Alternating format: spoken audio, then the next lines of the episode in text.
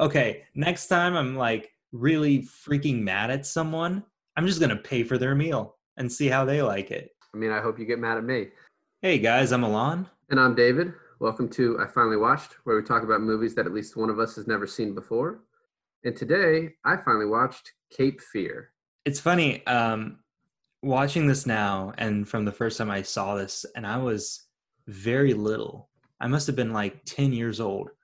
I'm like, what the hell was I doing viewing this movie at 10 years old? I mean, there's a lot of like really like messed up crap in this movie. De Niro bites a lady's face off.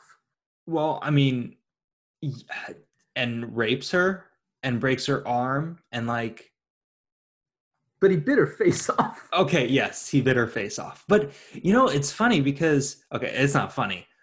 It's odd because growing up, having watched this movie, I only remember the ending scene where where uh, they're in the boathouse, which makes me think because I know I must have watched this when it was on television. Like it must have been showing on television. I was at like a beach hotel with my parents and they left uh, to have dinner, like just the two of them, and I didn't want to go, or I wasn't allowed to go. It was like a fancy restaurant, I don't know, and uh, I stayed home, and I was like, I'll just watch TV while they have dinner or whatever. And then this this movie was on TV, and because we were at like the beach, and then the ending scene uh, in the boathouse I was like super scared like the rest of the night. Obviously, I have never seen this. However, I was a big Simpsons fan as a kid, and The Simpsons did a parody episode of this movie that is not shot for shot, but really follows the plot of it um, with Sideshow Bob trying to kill Bart and them him following him to like a, a boathouse and all that. So I felt not that I had seen the movie, but I had a good grasp of, of where it was going. And they obviously they also used like the score, like the song that they use when when Max is around, like the the horns that come in and just like that that ominous haunting music. So that was my only knowledge of this movie was The Simpsons. I'm curious too because there's a lot of uh, so this movie it's a thriller like a, psychological thriller but it's also has a whole bunch of horror uh, horror elements into it too and um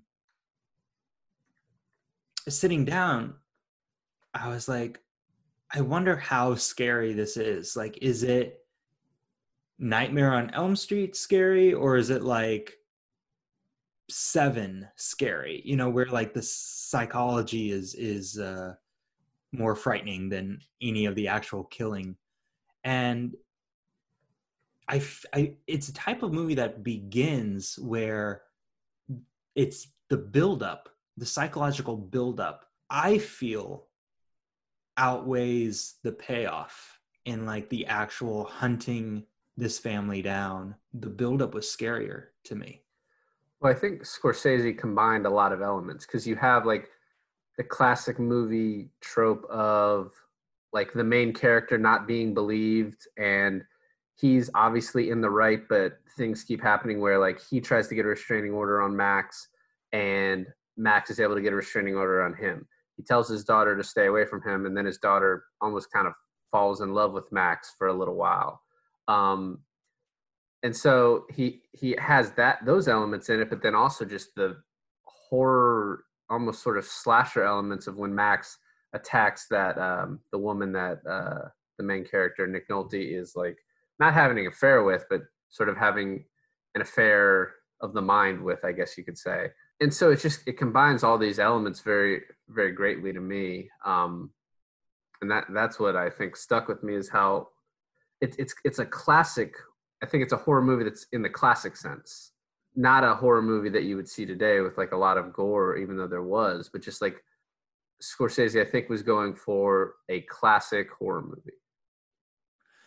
Yeah, no, definitely, and and you get a lot of. uh So you've never seen a David Lynch film, um, and I know we were talking about this earlier, but you have a lot of David Lynch uh, feels in this in this film. A lot of like um, Blue Velvet, Twin Peaks sort of vibe, and, and not saying that they're bad because like Lynch, uh, Scorsese, they're amazing directors, but watching it now in this like day and age, a lot of their stuff comes off as I would say cheesy. You know what I mean? Like in the beginning, there were definitely some cheesy moments, were there not?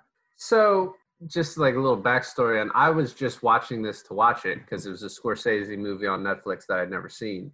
Yeah, we're And basically we're basically doing this episode completely by accident. Yeah, because I told you I watched it, and you're like, "Oh, well, I've already seen it." I was like, "I didn't know that." And when I first watched it, and you're like, "Oh, we could do an episode," on it, I was like, I, "Yeah, I guess that was pretty. It was a it was a good movie, very like very intense." And you know, I might have even agreed with you a little bit that some of the elements are cheesy, but watching it back again, like I was able to see a lot more of the details and kind of what I think he was going for. Because a lot of what you would call cheesy, I think he was doing as an homage, and I I appreciated it watching it the second time as not cheesy, but just like, you know, this is how movies were made. It I think it worked really well because, you know, Mhm. for one example, the the horror moments in the movie weren't just with when Max was in, you know, in the picture. Um at one point he's calling the lady that uh, was raped by Max's friend that's in the hospital and he's talking to her and then you see his wife in the windows and she lights up and then he notices her and he you know ends the conversation very quickly. And that was like that's like a classic horror element right there that i think works really well. And so i you could say it's cheesy but i think he was just trying to do this movie in sort of a unique way that and maybe even in 91 it wasn't really an homage. It was just sort of still how horror was done a little bit but you know, i was only like four at the time. But it was i think upon rewatch like i really enjoyed the way he filmed it There's just some elements like every time he you see the uh nick nolte's house the sky is like a different dark brooding color that's like completely unnatural Yeah. and so you know i loved it Yeah, no, I mean it, it it's definitely good. Um I think when doesn't sound like that's what you're saying so Okay, okay, okay. Well, I mean, like, kind of, it falls into it falls into the category of like that early '90s editing, um, where you know they can just completely fill an entire scene with one color. Uh, what comes to mind is like in Goodfellas, where in the beginning the brake light of the car fills the scene with red, which actually happens here in Cape Fear in the beginning um, not by anything natural, purely by editing. But you know when Juliette Lewis's character is talking to the camera, and it like gets really close on her eyes, and then it turns stark red, and then like inverse black and white.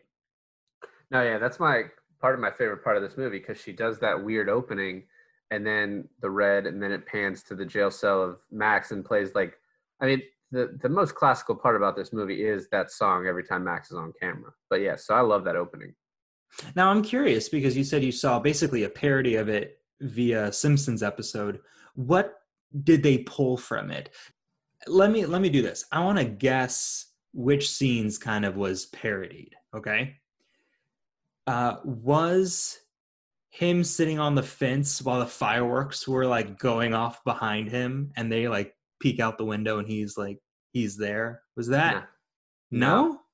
No, Oh. but what, one thing when I saw that scene, especially upon rewatch, um, that there's like a very similar scene in Gangs in New York. It's probably like it's one of those like famous cinematographic shots from Gangs in New York where Bill the Butcher is walking through and the fireworks burst above him and the shots from below.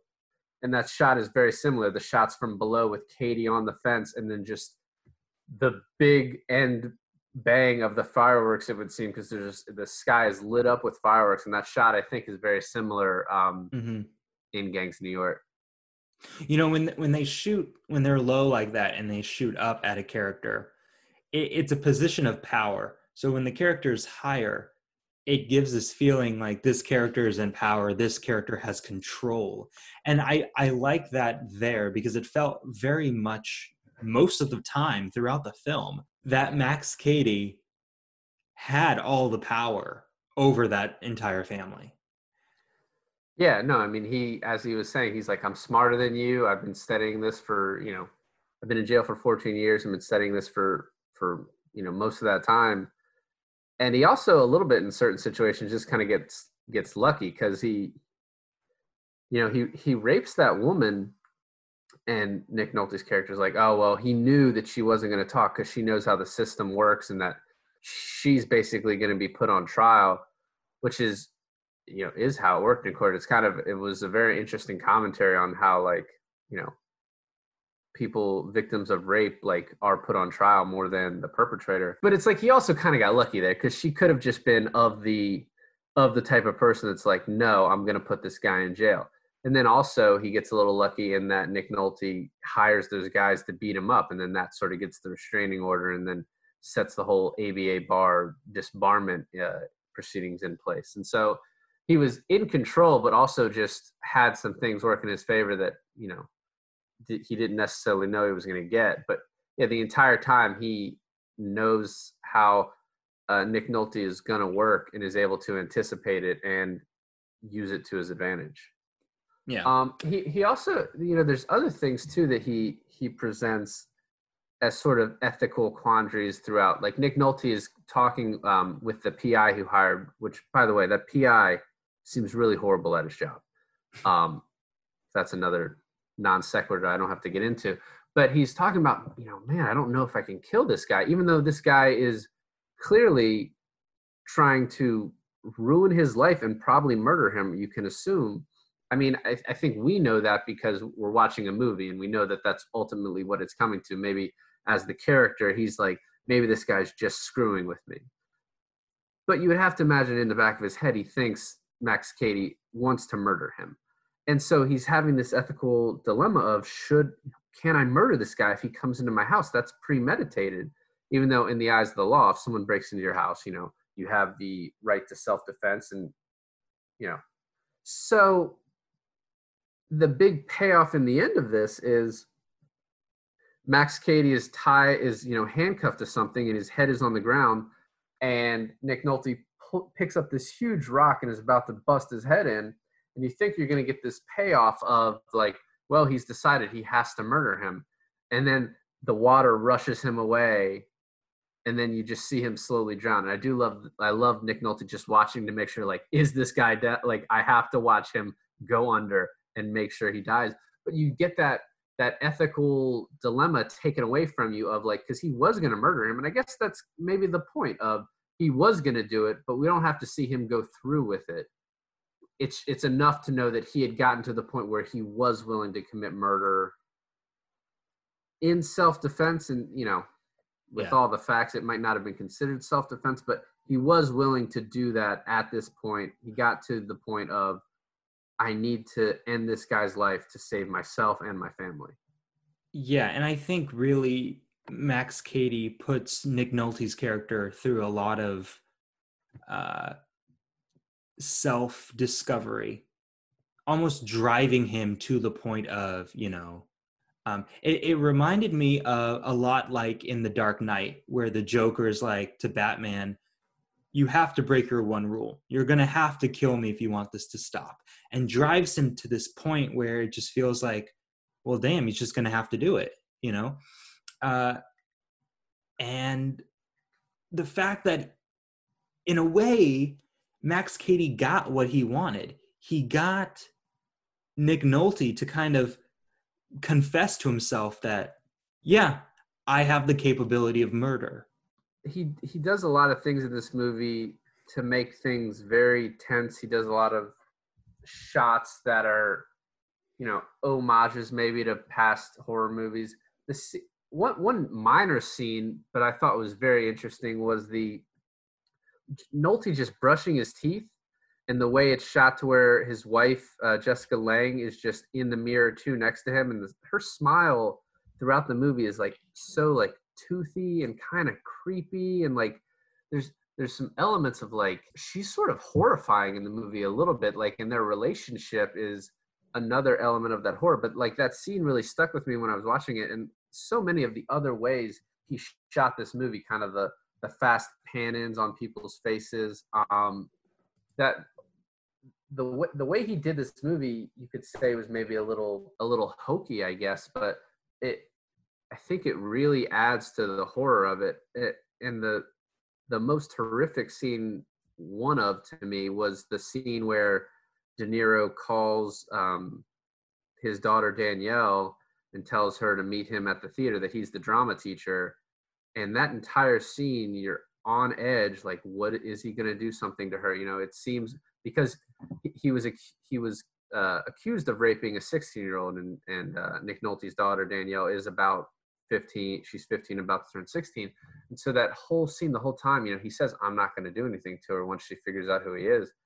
That whole time you're just like you know he's got her there. What is he what is he going to do? And so that's to me like one of the most intense scenes of the movie yeah.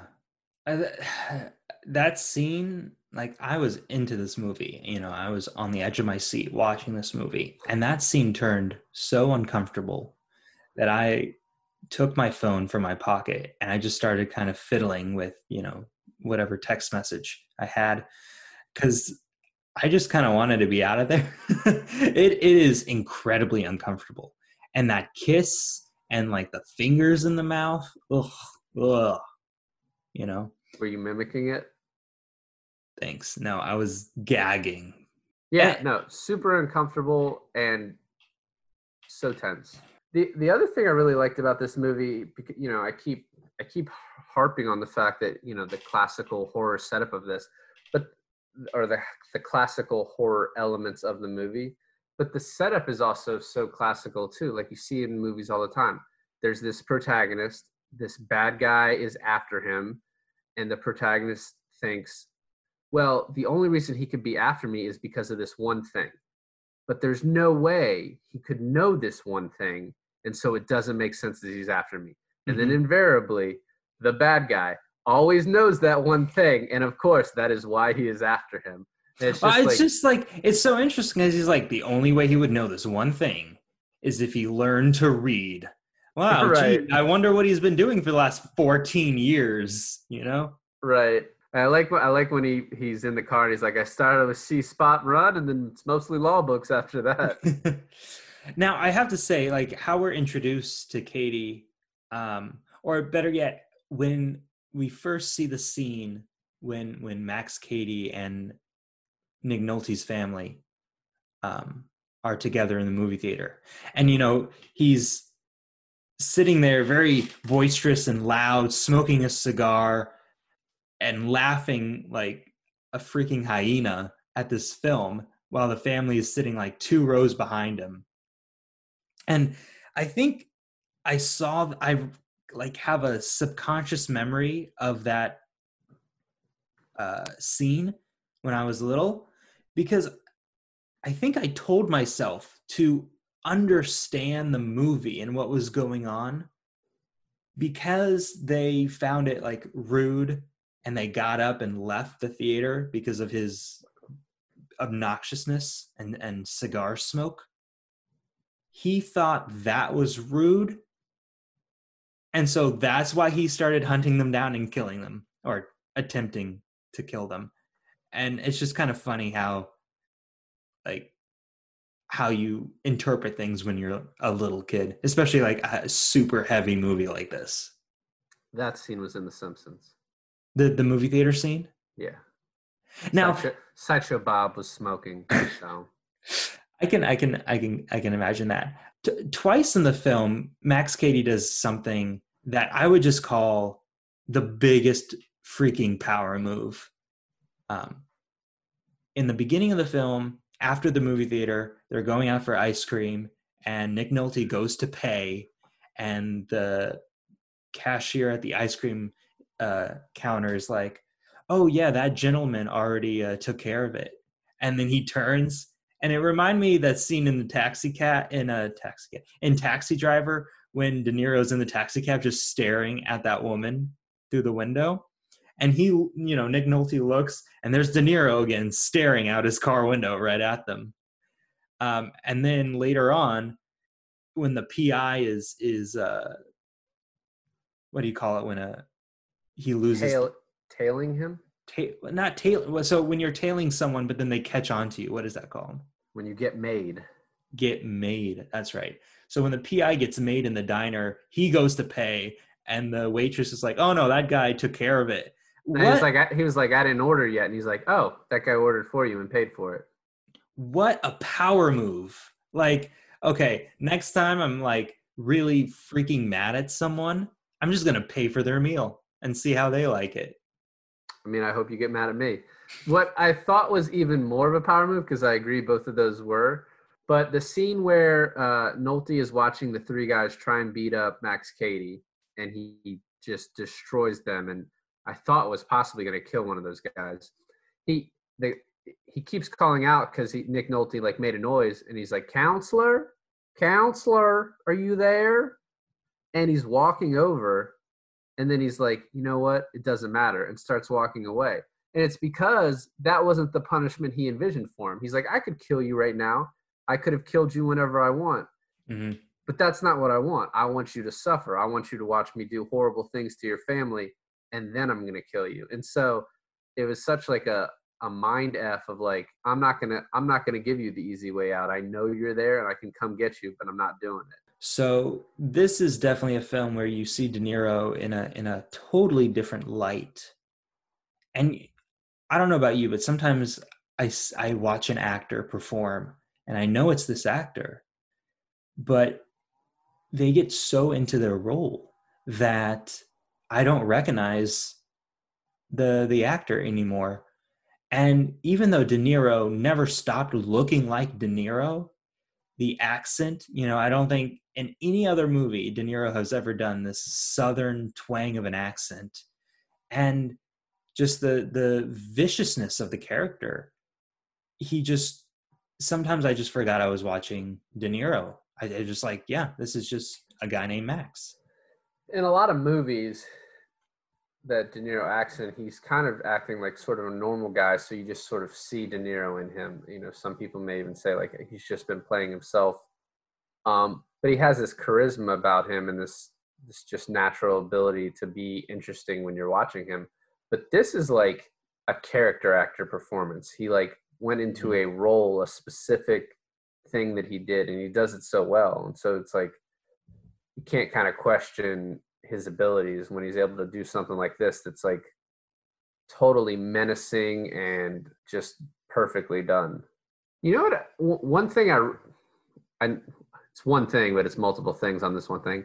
There seems to be like a lot of red herrings purposely put in this movie. For example, um, you know, he he meets uh, Max Cady meets Danielle and the as her drama teacher, and then tells her who he is, and they share that very very uncomfortable kiss because she's like actually 16, and at this point he's like 42.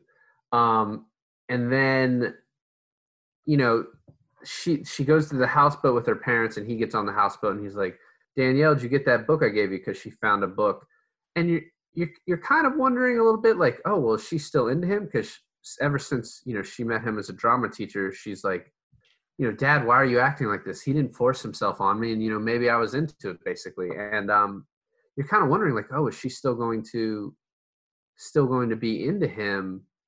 But then it, it really wouldn't make logical sense because like she's this guy clearly killed her housekeeper that she had a close relationship throughout the film and this other guy so like she clearly sees that he's now a murderer so it's kind of this like you have this scene where they have this moment and then he comes in in the end you're like oh maybe she, maybe she and she tries to play it off but i think Juliette lewis plays a 16 year old so perfectly because she doesn't which she was 16 but i mean she plays it as if someone who doesn't know how to act you know what I mean? Like she didn't. It Yeah. wasn't an actress playing that part.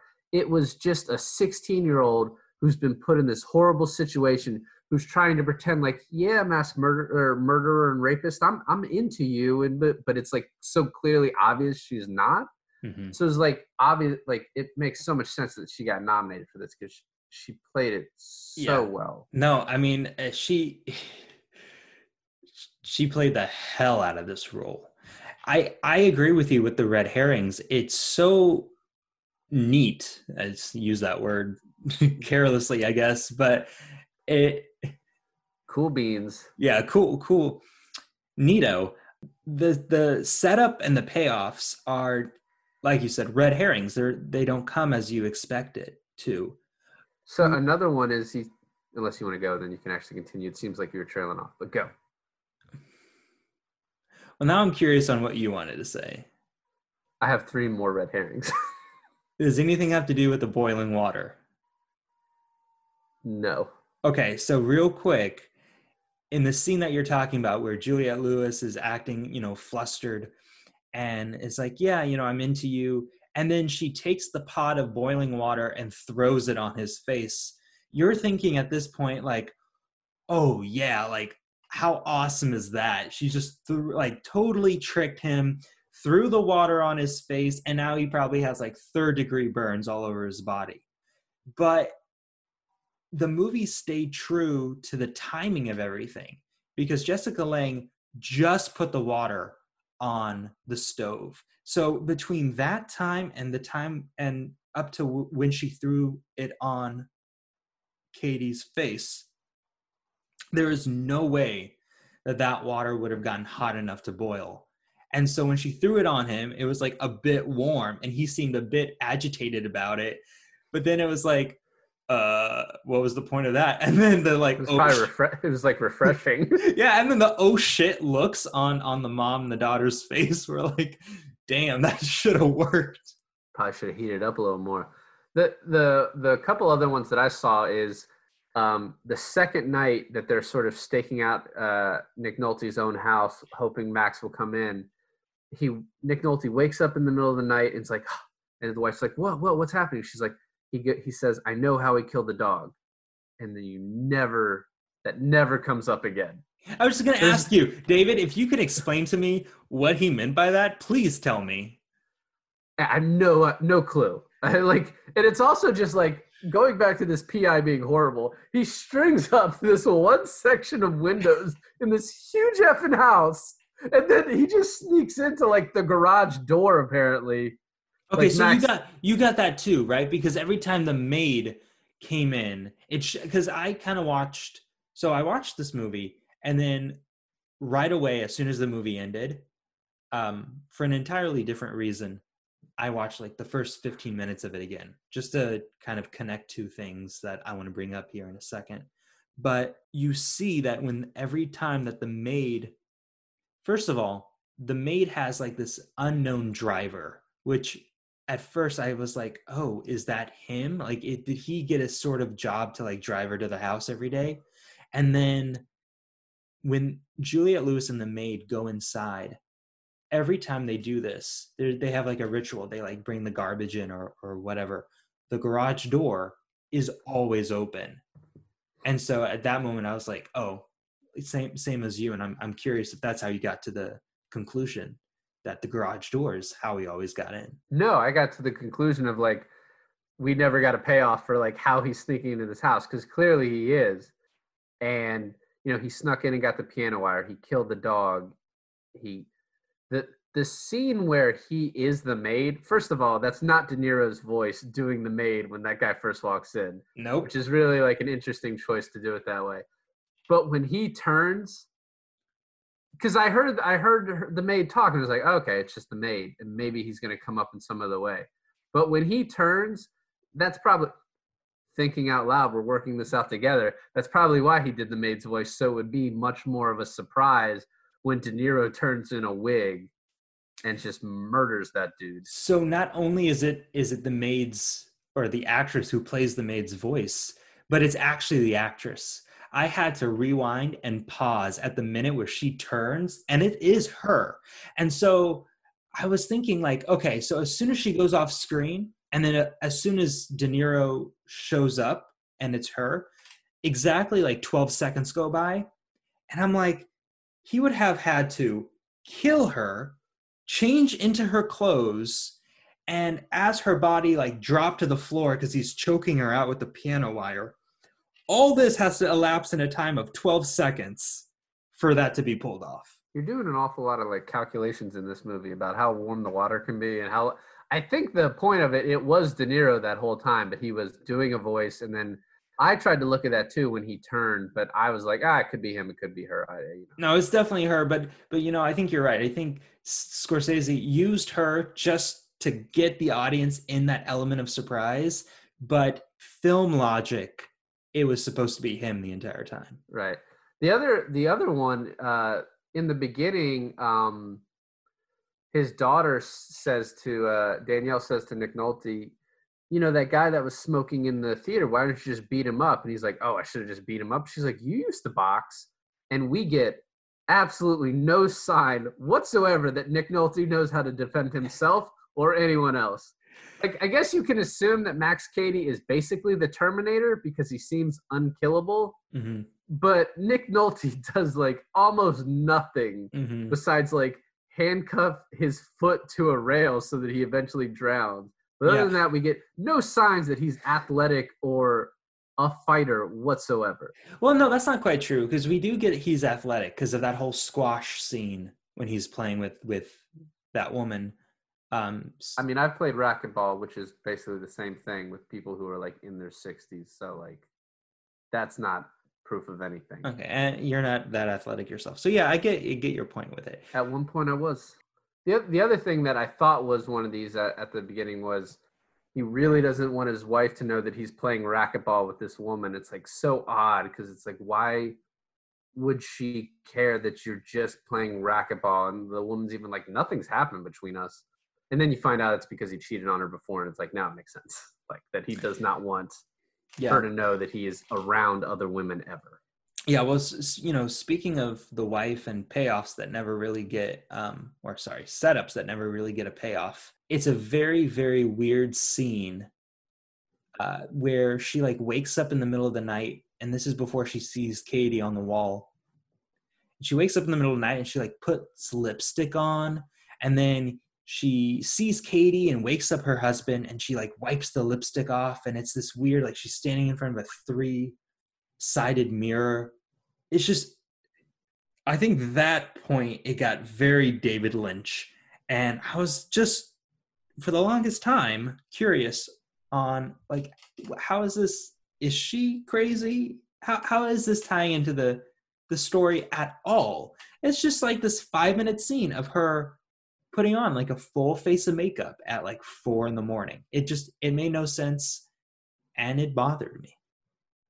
Yeah, I mean, her character is very hysterical in like a classical horror sense, and she's there just to add to the dread. Because I mean, the the story is basically just the classical Nick Nolte versus this evil guy. Um, and so yeah, her her character is is just there to add to like the hysteria and the horror of the movie. And it worked because because it worked on me. So all in all, it's it's a cool movie. Um, I don't I don't think it's I've ever quite experienced a film to that degree with with so many like genre mixes and and political points that are trying to be said and the the kind of the plots twists and turns that it takes. It's a very one of a kind movie. Yeah i absolutely agree. It's it's just there's so many little little moments in the movie like the fact that this is a remake and originally gregory peck was the star of the movie and then he plays that defense lawyer who represents max cady. You know that's just so interesting. I love how scorsese does stuff like that i saw on imdb that his parents once again are in this movie and then like when i was watching it the second time i was like oh there they are at the fruit stand obviously that score i played the score for my wife and she's like you tried to get me to watch this movie yeah and she's just like that alone is so horrifying. It's like one of the most iconic like score songs from a movie, and it's actually the title of it is just Max Cady because that's what plays when you see him, and it just builds this mystique of him. So wow. upon rewatch, I got so much more out of this. that I obviously will watch it again because it's just so good to me. Yeah, I it, it's an incredible film. It, it's one of those where it doesn't come off as a Scorsese, uh, you know, originally. Yeah, not Um, at all. Because you know, when you think of Scorsese, you think oh, gangster films or you know, Taxi Driver, kind of like these little slice of life films. Even nowadays, you have Wolf of Wall Street. This film, Yeah, not it- like horror. Yeah, horror No. genre films. Nah, not really. No, I mean the the only film that this was like closely made to in in essence of like the timeline of this movie was Goodfellas, and this is about as far away from Goodfellas as you can get. This is about as far away from um what's what's that uh Christian Bale Scorsese movie American Hustler? That's David O. Russell, I think. American Hustle is not Scorsese. Is it not Scorsese? Are you sure? I really thought it was Scorsese. No. It is similar though to Shutter Island though. That's another example of him doing Is that like, Scorsese? Motherfucker. Well, thanks for listening. I finally watched Cape Fear. I'm David. And I'm Milan, and we'll see you guys next time. Later.